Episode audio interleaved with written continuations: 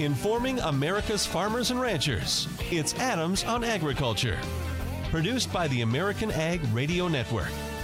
Here's your host, Mike Adams.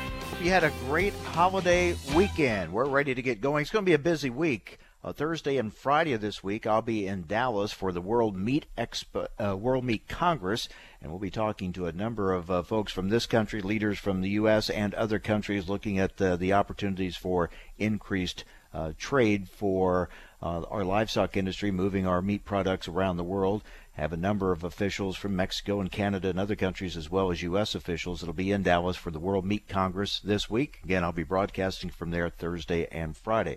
Today, we're going to take a look at the weather with DTN meteorologist Bryce Anderson had a real summer feel in parts of the country uh, for the Memorial Day weekend. We're going to talk with Paul Schlegel with the American Farm Bureau Federation about uh, the immigration issue. But right now, joining us is Iowa Senator Charles Grassley to help us kick off uh, the week. Senator, thanks for being with us. Yeah, the Senate's not in session, so I'm in Iowa.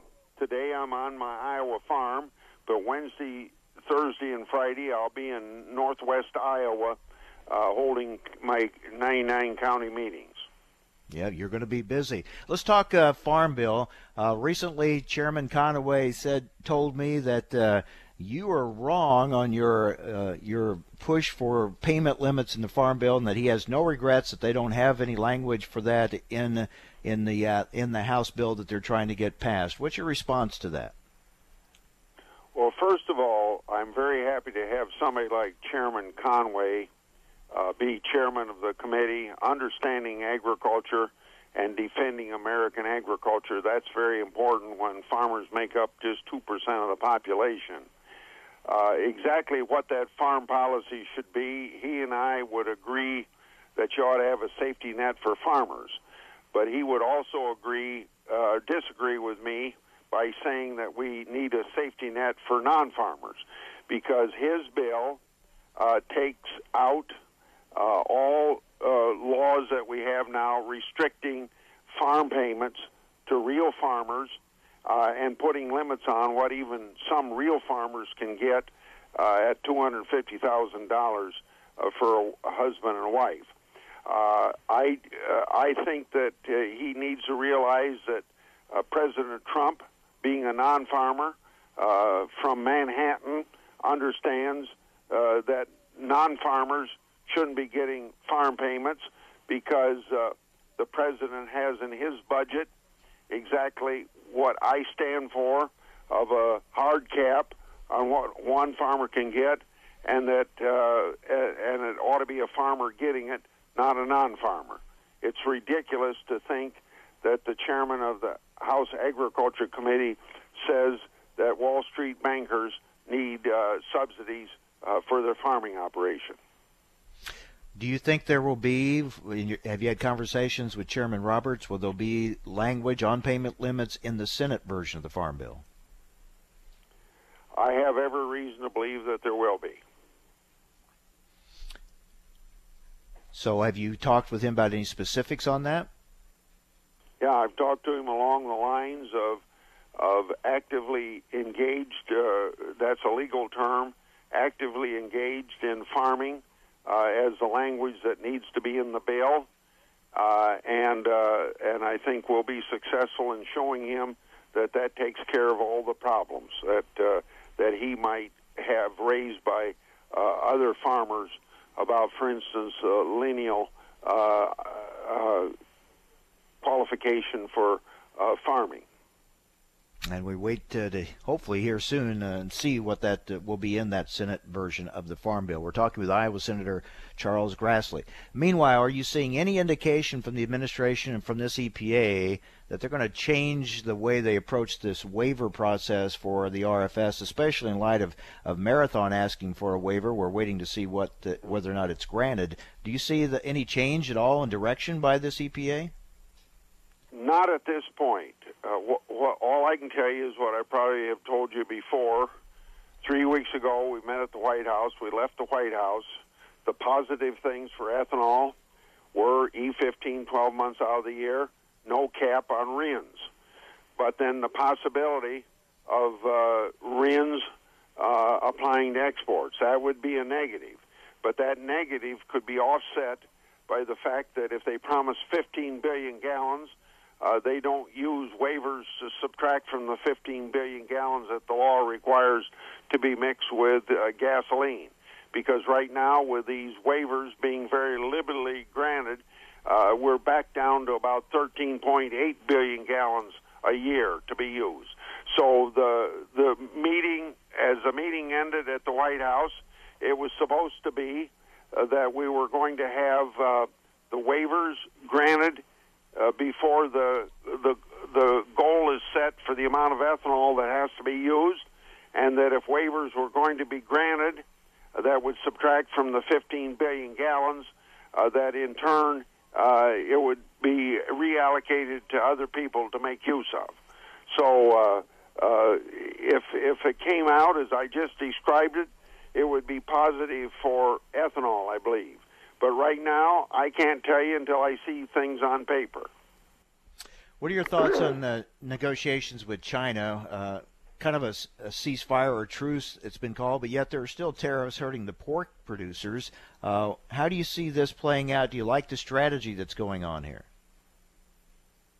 Well, now there may be pork uh, tariffs, but I've been told through the press uh, who have reported that all uh, all tariffs on aluminum and steel on the one hand and agricultural products on the other hand are being held in abeyance.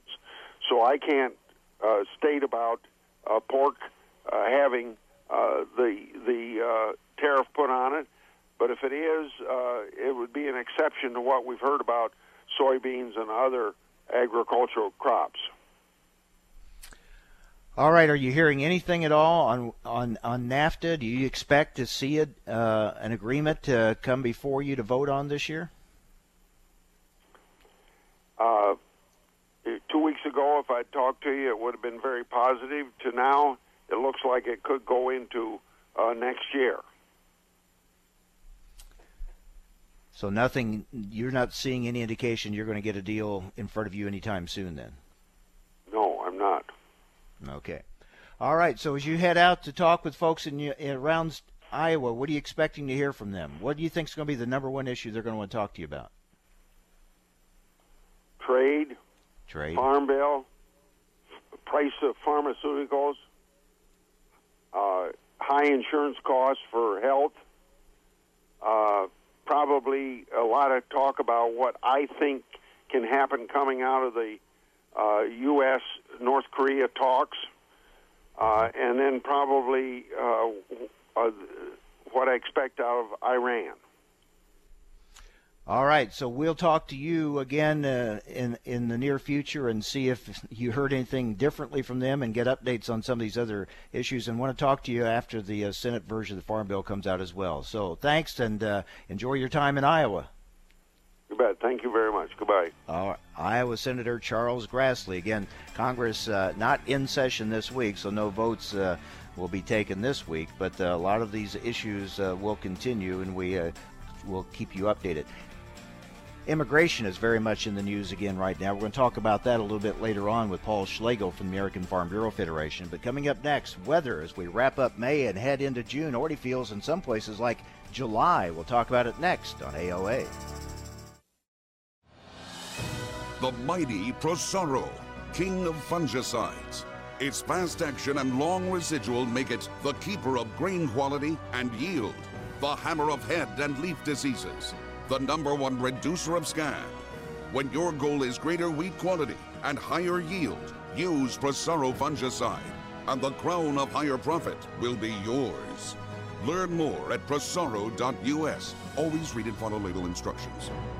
Thousands of people contact InventHelp monthly about their invention or new product. Do you think companies would be interested in your idea? Do you want to try to get a patent? Call InventHelp now. Best of all, the call and information are free. InventHelp keeps your idea confidential, explaining every step of the invention process. Join people just like you who made the call to InventHelp. You have nothing to lose. The call and the information are free. Call 800 352 1402. That's 800 352 1402 Reason number 12 why you should own a ThermoSpa's hot tub? They require no attachment to your home's plumbing.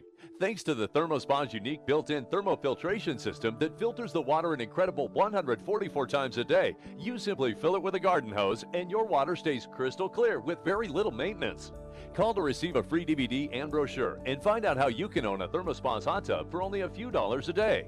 Right now, they're offering 0% APR financing with approved credit and a $1,000 savings coupon, including free delivery, free chemicals, and a cash discount.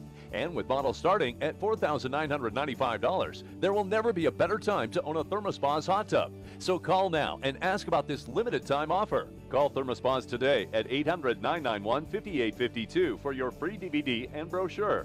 That's 800 991 5852. ThermoSpas, hot tubs designed to improve your life.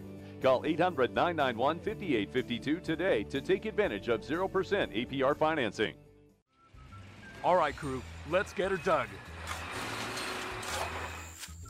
Honey, you want to give me a hand? I'm planting that tree, remember? No matter how large or small your digging project may be, no matter how urban or rural, you must always call 811 before any digging project. 811 is our national one call number, alerting your local utility companies to come out and mark any lines they have near your dig site. You must call 811 at least two to three business days before any digging project so you can avoid hitting our essential buried utilities. This includes natural gas and petroleum pipelines, electric, communication cables, and water and sewer lines. So before you do this or this, make sure you do this. For digging projects big or small, make the call to 811. Brought to you by Common Ground Alliance.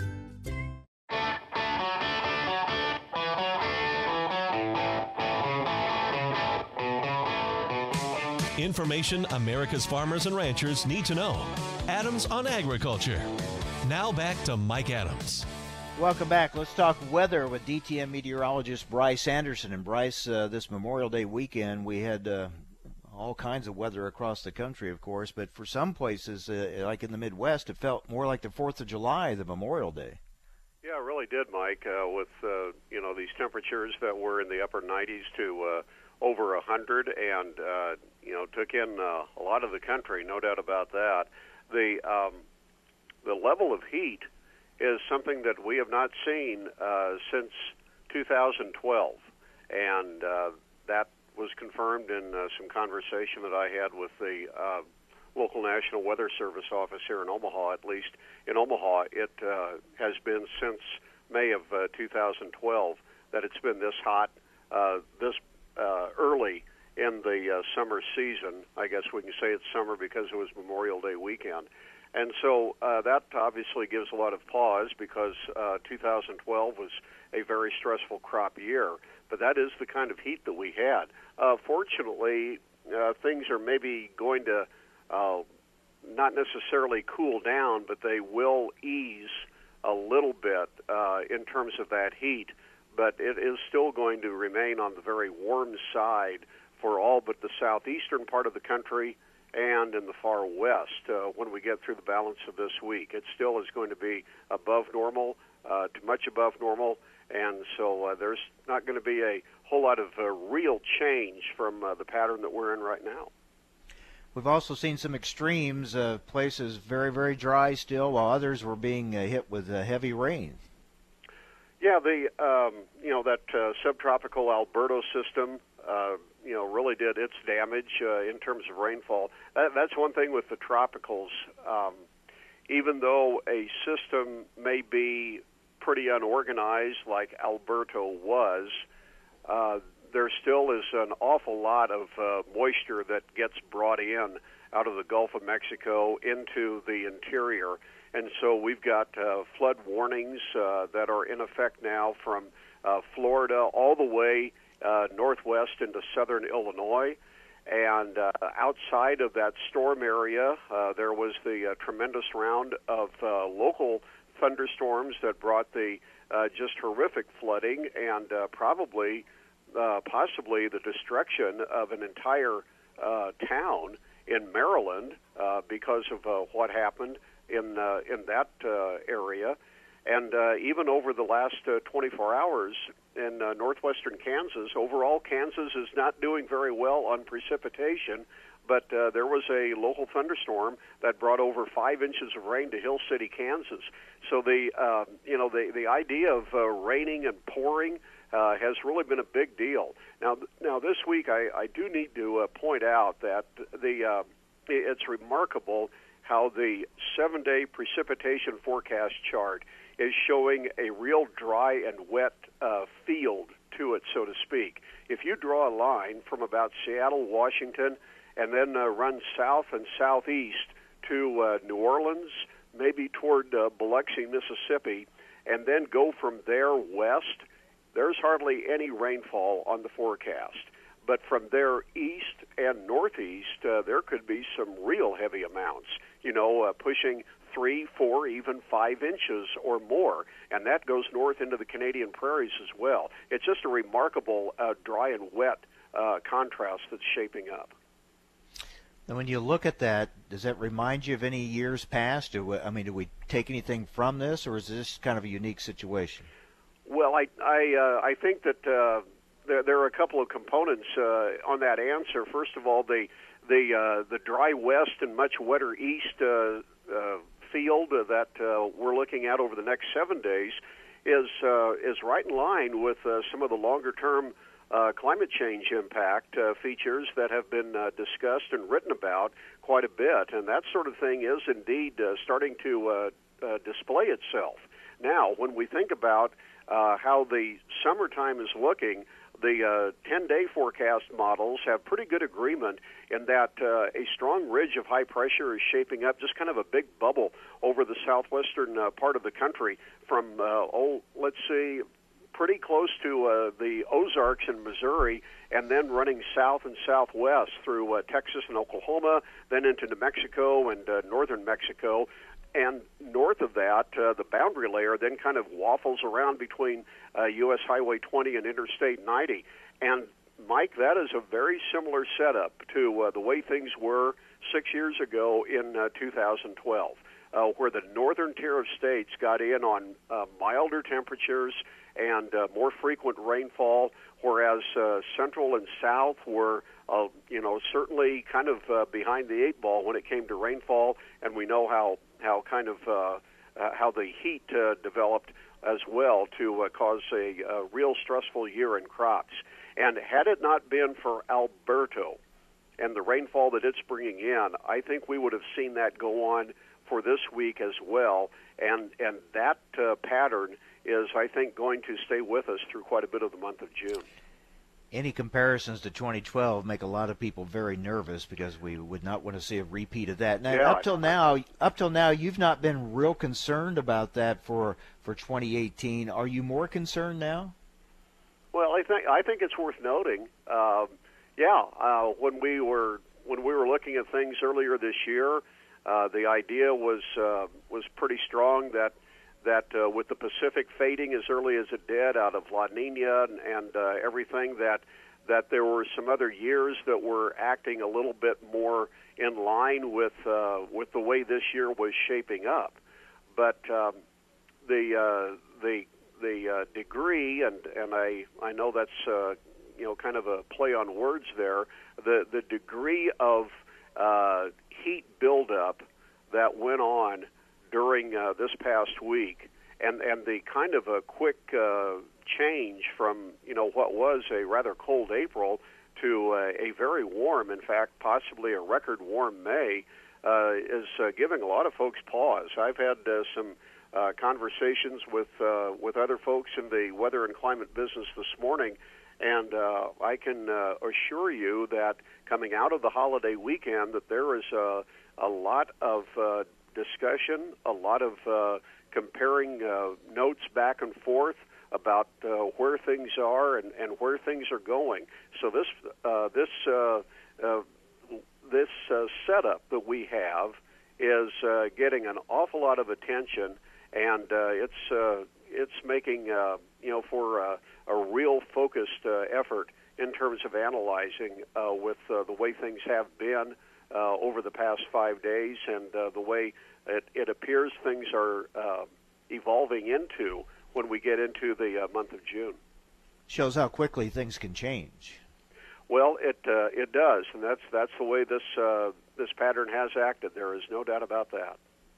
All right, let's look at this week ahead. We wrap up May. We'll head into June. Uh, kind of give us a breakdown across the country, real quick.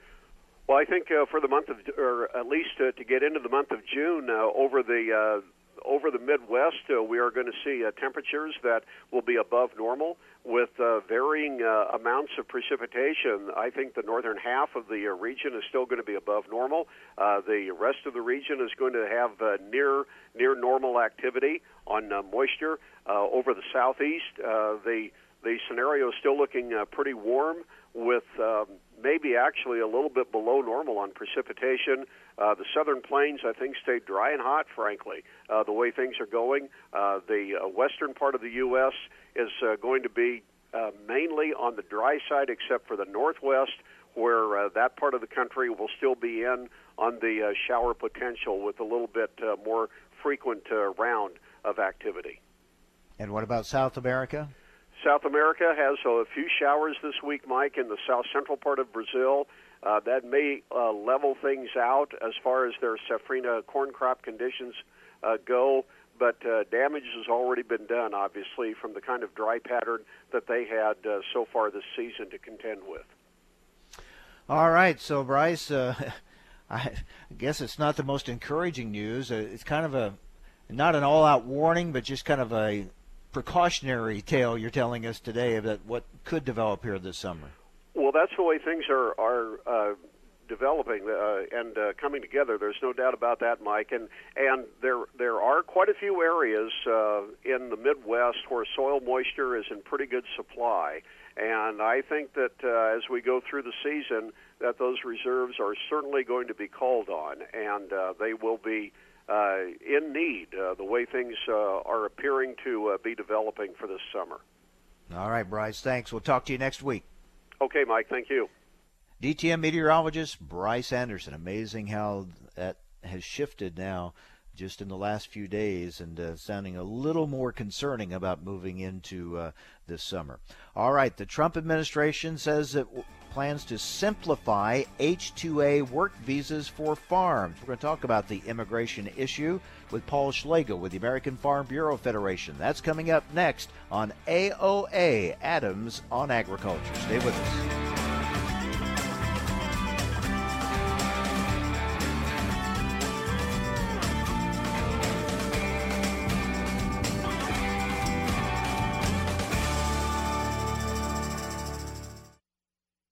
I'm here to tell you that your options for getting out of debt have never been better. How do I know? Because I'm Howard Dvorkin, the founder of Consolidated Credit. For nearly two decades, we've helped over 5 million people just like you. And every time we help someone, they all say the same thing.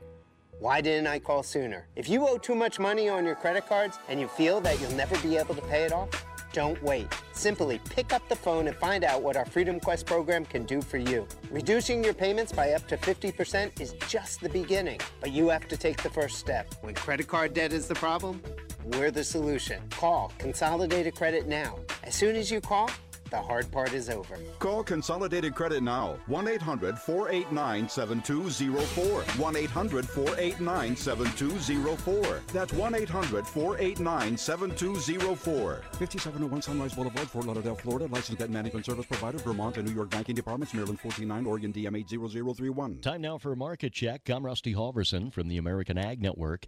For Tuesday's trading session, we saw a higher overnight trade, but minus signs as the day wears on. Soybean losses four to six and a fraction. Corn futures penny and a fraction lower. A fractional mix in Chicago wheat two to four and a half lower. Minneapolis spring wheat, but one and a half to two and a half higher in Kansas City wheat. July soybeans edged higher in a tight range on Friday. Last week's high at 1050 and three quarters now said to be key resistance. On the downside, Friday's low at 1035 and a half on July was first support. We're a penny below that an hour into the trading day. The U.S. is planning to announce in the coming weeks a list of Chinese imports that will be subject to 25% tariffs, as well as new China investment restrictions and controls. That, according to the White House on Tuesday. The storyline's been hanging over the market for weeks. Meanwhile, thousands of Brazilian truckers said to be continuing a strike over fuel prices. That's led to shortages and disruptions across Latin America's largest nation.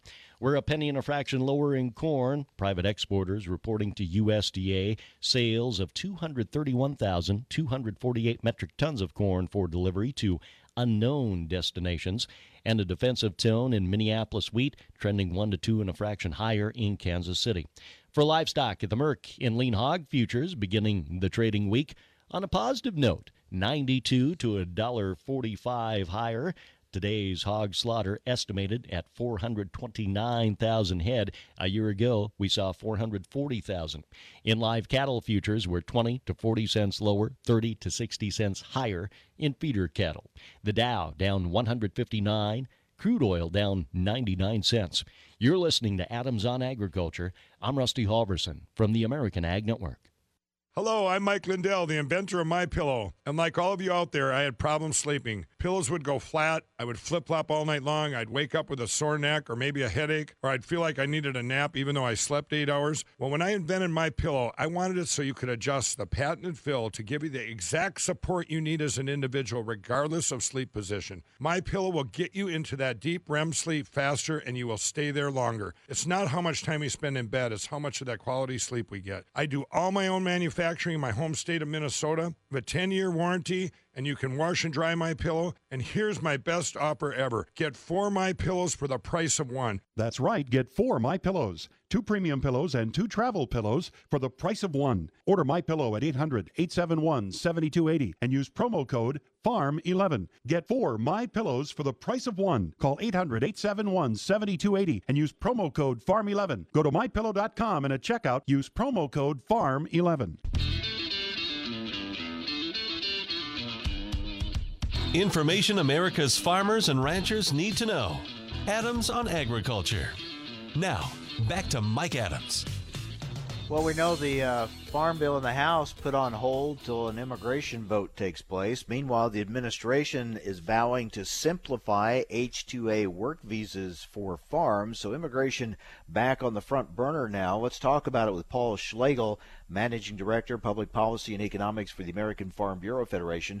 Paul, thanks for being with us. Uh, let's talk about the administration. Uh, their um, announcement to simplify the work visas for farms, but as is often the case, very few details uh, going along with this. Uh, what do we know about uh, what direction uh, the administration kind of seems to be leaning on this? Well, we do. I, I, you're exactly correct. We we are a little bit short on details, uh, but they have indicated a willingness to make the program more user friendly for growers, more accessible, perhaps a little bit uh, less bureaucratic, maybe get uh, smoother operations for people. The we have not received details. Uh, one of the things, for instance, we have heard that could be included would be a more flexible period of time, say a 10 to 14 day period, when a grower establishes his date of need. So when he gets the workers, and that has been a, you get your workers too soon, you're paying them for work that's not being done. You get them too late, you can lose your crops. So there are things of that nature that they they move in the right direction. They're positive. I don't think we're expecting it to be a wholesale change in opening the program up to people like dairy who need it. Um, we'll welcome any improvements we can get, uh, but at the end of the day, we, we do need legislation to, to, to provide the kind of fixes agriculture needs. It's been frustrating. Uh, I mean, the whole immigration issue is a huge issue for the country as a whole, but uh, specifically for agriculture, uh, it's, it's been so elusive to just get some fixes to the current program that would that would help the situation. It, oh, you're absolutely right. I was I was just doing some research the other day the one of the original pieces of legislation that was introduced by Senator Gordon Smith, he's no longer in the Senate, but he's in the state of Oregon, he reduced it in July of 1998. That was 20 years ago. And we have literally been on the doorstep of Congress for 20 years saying you need to fix the program. It's broken, and you're right. Frustration is probably the most charitable way of characterizing it. There are some people in dairy, particularly in mushrooms or year-round livestock, they have no place to go, and we're seeing shortages of workers that are just increasing and getting worse. And we do not have the luxury of waiting for uh, a, a fix. We need it now. Yeah, in case of dairy, cows have to be milked. In the They case do. of fruits, vegetables, you know, you're talking about a perishable crop. You got a short window for harvest. I mean, these are such uh, critical areas that uh, there, that's that that lack of labor or that labor shortage is really starting to impact uh, production in some places and whether or not some operations can continue to be in business. Very much so. Uh, we- we've tried to underscore for policymakers that um, if we can't solve this problem, we're simply going to lose production. It'll be grown overseas, outside the country, and there's no reason we should give away a valuable part of our economy to other people. Uh, we, we want to keep it here, but we we need a labor force, and we need a legal labor force. And there's there's a solution, uh, and, we just need uh, Congress to sort of develop the gumption to get it done. And we don't you know the the DACA question, the the children that uh, that's being talked about. We we cert- we don't have policy at Farm Bureau about that, but uh, and we understand the need uh, policymakers seem to have to address it. But we don't think they should step in front of agriculture's need for labor and farmers and ranchers' need to get the legal so, uh, solution to their problem. Paul, what is needed to fix the problem? Well, we need we, we need two things really, uh, uh, and we have today in agriculture, we we hire about a third of our labor force. We have about three million people in agriculture. We hire about a million, and the million of that million we hire, there's a very significant percentage which is using under uh, utilized under fraudulent documents. Now, people say, well, that's the farmer's fault. They shouldn't do that. The fact of the matter is, farmers obey the law. They they when somebody is handed an applicant comes for a job and they hand the farmer a sheet of papers, he's obliged if those papers look genuine to accept those as genuine. So what we need is a system that doesn't put farmers in a vulnerable situation like that. But in the meantime, we have to acknowledge that a significant portion of our labor force is uh, working under false documents. We have to stabilize and legalize those workers. That's that's imperative. And then in the long term, we need a guest worker program that either builds on H2A or, as Chairman Goodlatte has done, creates a new H2C program. But it has to be less bureaucratic, less expensive. It has to cover all of agriculture. We would like to see it move to USDA instead of the Department of Labor. So, and there are many elements that Chairman Goodlatte has done which are good. Uh, the question of our existing workforce, it falls a little short, but we want to keep the process moving so we can solve that. We're talking with Paul Schlegel with the American Farm Bureau Federation. All right, uh, let's talk about uh, Congressman Goodlatte's uh, bill that uh, evidently, in some form or another, is going to be voted on in the House. It would seem uh, here in early June. Um, what are you hearing on that and its chances of passing? Uh, and what do you like, not like about it? Well, you know, it's, it's a great question because we I, I, we're trying to figure out exactly what is going to happen. You have a series of events. You, know, we unfortunately lost the Farm Bill on final passage about 10 days or so ago because some members of the Freedom Caucus were using that vote as leverage to get Mr. Goodlatte's bill to the floor. Um, we were very unhappy at that outcome, but we're, we we we we believe that the Farm Bill was just being used as leverage by some members. Then you have other Republicans, moderate Republicans, who want to deal with the DACA, the Dreamers question. So exactly what is going to come to the floor and when, we're not sure. I think Mr. Goodlatte will get a vote on his bill. I, I, I just infer if he had the votes by now, they would have brought it up. And so the fact they haven't would lead you to conclude that the votes are not there, but they may get the votes for it. And then the question will become once that vote is taken, I think we expect the Farm Bill then to be scheduled and voted on and, and passed.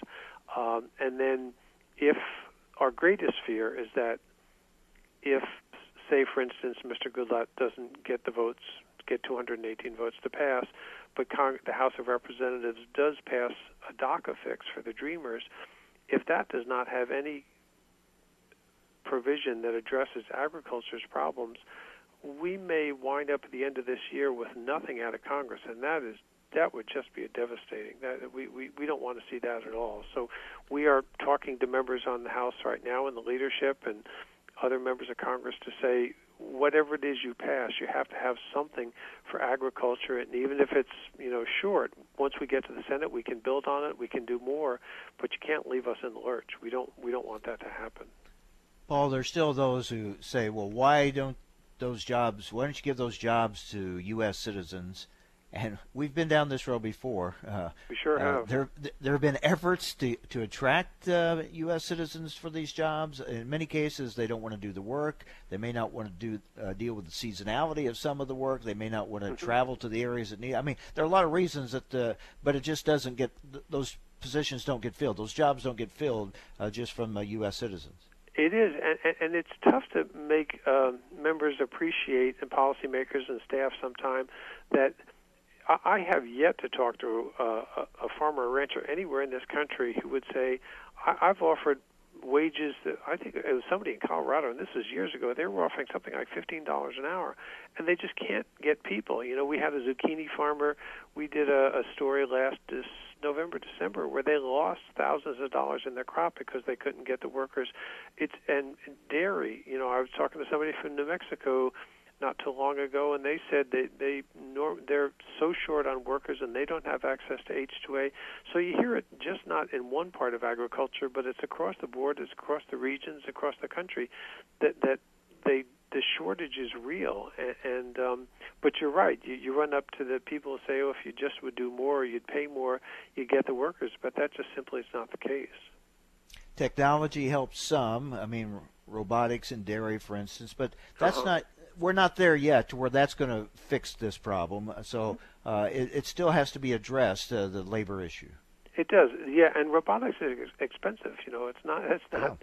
Uh, uh, anybody can walk out and just install that on their operation. And then you do have in specialty crops and fruits and vegetables, you do have um, the expectation of the consumer's part that they're going to go to the market and buy an unblemished, you know, pristine fruit.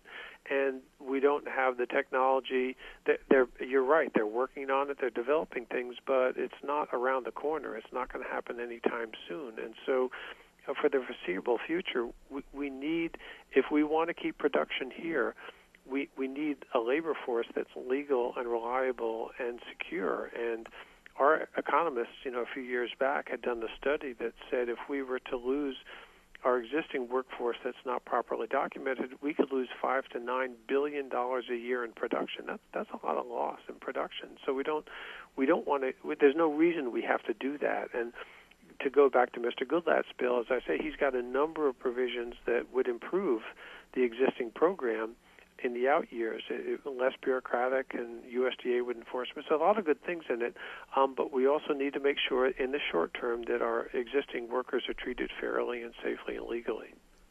So even though the immigration issue uh, really cost us getting the farm bill done right now, delayed it at least. It's still this is an important issue for agriculture. We we need to watch this vote very closely coming up. Oh, no, no, question about that. I do. My, again, I uh, the, farm bill. I think there's an expectation that once they get over this hurdle in the House, that they will figure out what to vote on. I think the farm bill will then be scheduled, and we're working like crazy to make sure it passes. And I think we're hopeful that will happen. But for us, immigration, for Farm Bureau, for instance, immigration is a, a top priority for our board, for all of our members, and we want to make sure we can, we can get a system in place. And as I say, we've been up there for 20 years, for two decades, uh, asking for a solution, and that's you know, people ought to stand up and take notice and say, look, if people have been talking about this yes. for this long, it has to be addressed. Paul, thank you very much. Appreciate it. Thank you. Good to talk to you. Paul, Paul Schlagel with the AFBF. Stay with us on AOA. If you or your family love the freedom of swimming any time of year, if you love sharing good times and making great memories, or if you want one of the best total body workouts ever, then it's time to discover the three C's of your very own endless pool. The first C is convenience. Imagine swimming year round in your own private swimming pool, installed indoors or out, just steps away. The second C is comfort. With sculpted spa seats and your own adjustable temperature, you can easily escape the stress of your day. And the third C is cost. Your endless pool is an affordable luxury at a fraction of the cost of a regular pool. And here's a bonus C choice. Because when you call for your free Endless Pool Idea Kit, you'll receive information on our full line of pools to suit your budget and location. Call now for your free information. 800 717 0734. 800 717 0734. What if you had a medical emergency away from home? What you need is Mobile Help, America's premier mobile medical alert system. Most systems only work at home, but with Mobile Help, you get help outside the home with coverage nationwide on one of the largest cellular networks at the press of a button. I pressed the button, and lo and behold, the emergency came within minutes. Mobile help did save my life. No question about that. Call Mobile Help now for a free color brochure. We'll send you everything you need, including the base station, the patented mobile device, the waterproof pendant, and wrist button. You can also add the fall button that automatically detects falls and signals help. Call today and receive a risk free 30 day trial. There's no equipment to buy and no long term contract. For a limited time, you'll also receive a free emergency key box with your plan purchase. Remember, mobile help keeps you safe coast to coast. Call 800 930 6137 now for your free mobile help brochure. That's 800 930 6137. Again, 800 930 6137. All right, crew, let's get her dug. Honey, want to give me a hand? I'm planting that tree, remember? No matter how large or small your digging project may be, no matter how urban or rural, you must always call 811 before any digging project. 811 is our national one call number, alerting your local utility companies to come out and mark any lines they have near your dig site. You must call 811 at least two to three business days before any digging project so you can avoid hitting our essential buried utilities. This includes natural gas and petroleum pipelines, electric, communication cables, and water and sewer lines. So before you do this or this, make sure you do this. For digging projects big or small, make the call to 811. Brought to you by Common Ground Alliance. Hello, I'm Mike Lindell, the inventor of My Pillow. And like all of you out there, I had problems sleeping. Pillows would go flat. I would flip flop all night long. I'd wake up with a sore neck or maybe a headache, or I'd feel like I needed a nap even though I slept eight hours. Well, when I invented My Pillow, I wanted it so you could adjust the patented fill to give you the exact support you need as an individual, regardless of sleep position. My Pillow will get you into that deep REM sleep faster, and you will stay there longer. It's not how much time you spend in bed; it's how much of that quality sleep we get. I do all my own manufacturing in my home state of Minnesota. A 10 year warranty and you can wash and dry my pillow. And here's my best offer ever. Get four my pillows for the price of one. That's right, get four my pillows, two premium pillows and two travel pillows for the price of one. Order my pillow at 800-871-7280 and use promo code FARM11. Get four my pillows for the price of one. Call 800-871-7280 and use promo code FARM11. Go to mypillow.com and at checkout use promo code FARM11. All right, guys, we're ready for our Four Seasons sunroom, and Daddy's gonna get a rec room with refreshments. Oh no, we'll be sleeping under the stars. Mom, what about the one with, you know, the fun? Nice try, little bro. It's a gym. My gym. Hey, Grandma's getting her Four Seasons garden room. Weather tight and still like being outdoors. Maybe a living room. Oh no, wait, a family hub. Yeah! No matter what the budget, the season, or the climate, Four Season Sunrooms let you and your family enjoy the outdoors inside. Call now to hear more about these great offers from the premier manufacturer of sunrooms since 1975. More reasons for four seasons now. To find out more, call toll free 800 988 4477. That's 800 988 4477. Call 800 988 4477 today.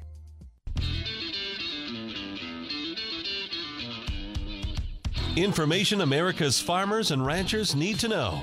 Adams on Agriculture. Now, back to Mike Adams. All right, joining us now, Sarah Wyant, editor and publisher of AgriPulse Communications, looking at this week ahead. Sarah, thanks for being with us. Congress not in session, so are you expecting a quiet week? Yes, good morning, Mike. It's a nice change of pace, although even though Congress is out of session this week, you wake up in the morning and you think, what's going to happen? You know, we heard the White House had the trade war with China on hold, and here comes a release out at 7 o'clock this morning announcing 25% tariffs on 50 billion worth of imported goods from China and some other restrictions. So um, just because it's quiet in one area of government doesn't mean it's necessarily quiet in the others. I was going to say, with this administration, there's no such thing as a quiet week or quiet day, right?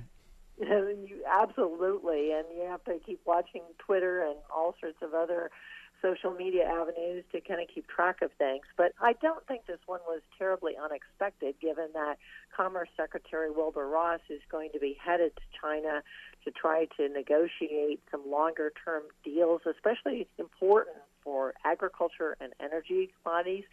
Uh, so announcing this ahead of his trip over there on June 2nd is probably not totally unexpected. It's just a, a different twist from what we knew last week at this time.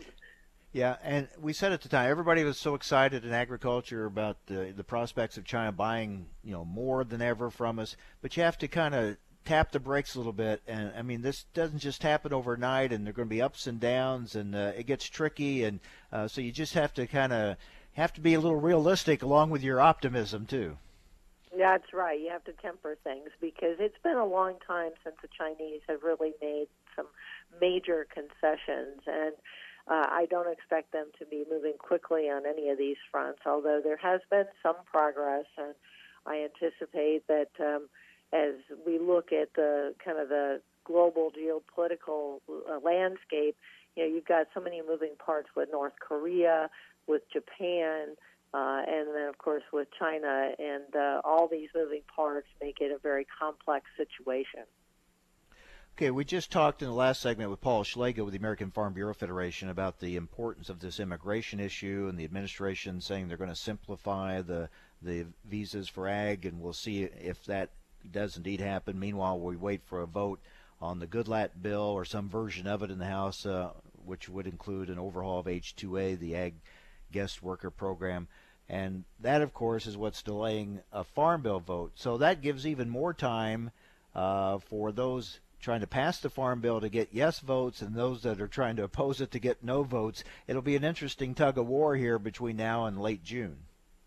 Well, and as Paul probably mentioned to you, Farm Bureau is ramping up their advocacy efforts to try to get farmers and ranchers to talk to their members when they're back home and uh, address the importance of passing a farm bill before the current one expires at the end of September.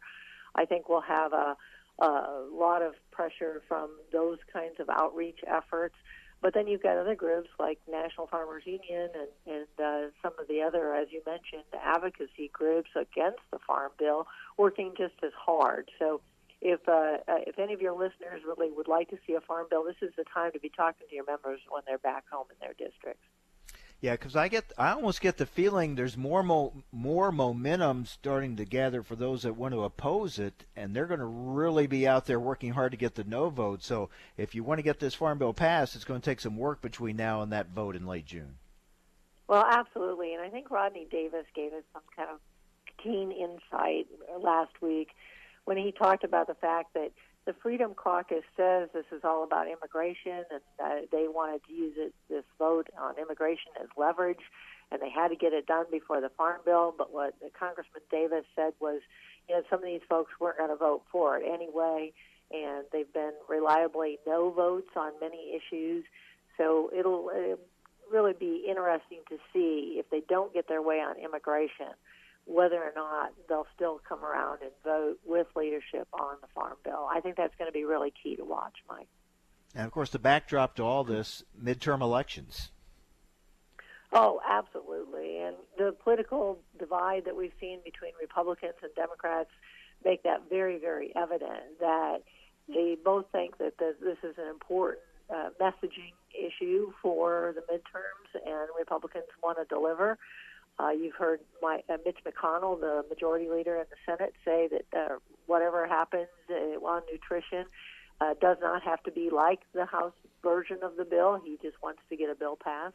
Of course, he wants to see hemp legislation included in it as well, which is important to his folks in Kentucky. But I think both parties realize that uh, they want to use the Farm Bill as a, as a messaging vote. And we talked earlier. Yeah, earlier in the program, we talked with Senator Grassley, who continues to push hard for payment limits. He expects some language in the Senate bill. Uh, we talked earlier with Chairman Conaway a few days ago, and he said that Senator Grassley's wrong on this, and he, Chairman Conaway, has no regrets about not having payment limit language in in the Farm Bill on the House side. It's going to be interesting to see how this plays out. Will Senator Grassley get what he wants? Uh, he's pushed for for so long on this issue. You know, I think it's still going to be really tough, but uh, it depends on how things really come out of the conference committee, right? We've got members who probably aren't going to be really pushing for that on the House side. And so if Mr. Peterson stays with Mr. Conaway on that issue on conference, then uh, it'll be tough for Mr. Grassley once again. But I do think that Senator Grassley is really ramping up his game in terms of some of his comments. And uh, I don't know how that's resonating with a few farmers in, in terms of, uh, you know, especially our southern friends who really like to put him on a poster for most wanted sometimes when I talk to them. um, it, it, it's really hitting home on the payment limit front for Southerners, especially. That conference committee, when they finally get that far, is really going to be interesting. It, it is, and you know, you've got uh, Senator Stabenow and Senator Roberts who work together very, very well, and pretty much want to have uh, the whole strategy in place as they move forward. So we'll see their bill possibly the second week of June be advanced, and they'll start marking up on that. Uh, but when it comes to the House side, a lot of unknowns, right? Because Right. Mr. Peterson and Mr. Conaway haven't been speaking about a lot of these things. Yeah, they they're not uh, they're not uh, getting along the best of the world right now for sure. Sarah, as always, thank you. Good to talk with you. Take care. Good talking to you, Mike. Take care. Sa- Sarah Wyant, editor publisher of AgriPulse Communications. All right, coming up tomorrow, we'll talk more about some of these trade issues uh, with China and also some uh, export opportunities for ethanol. Hope you'll join us on AOA.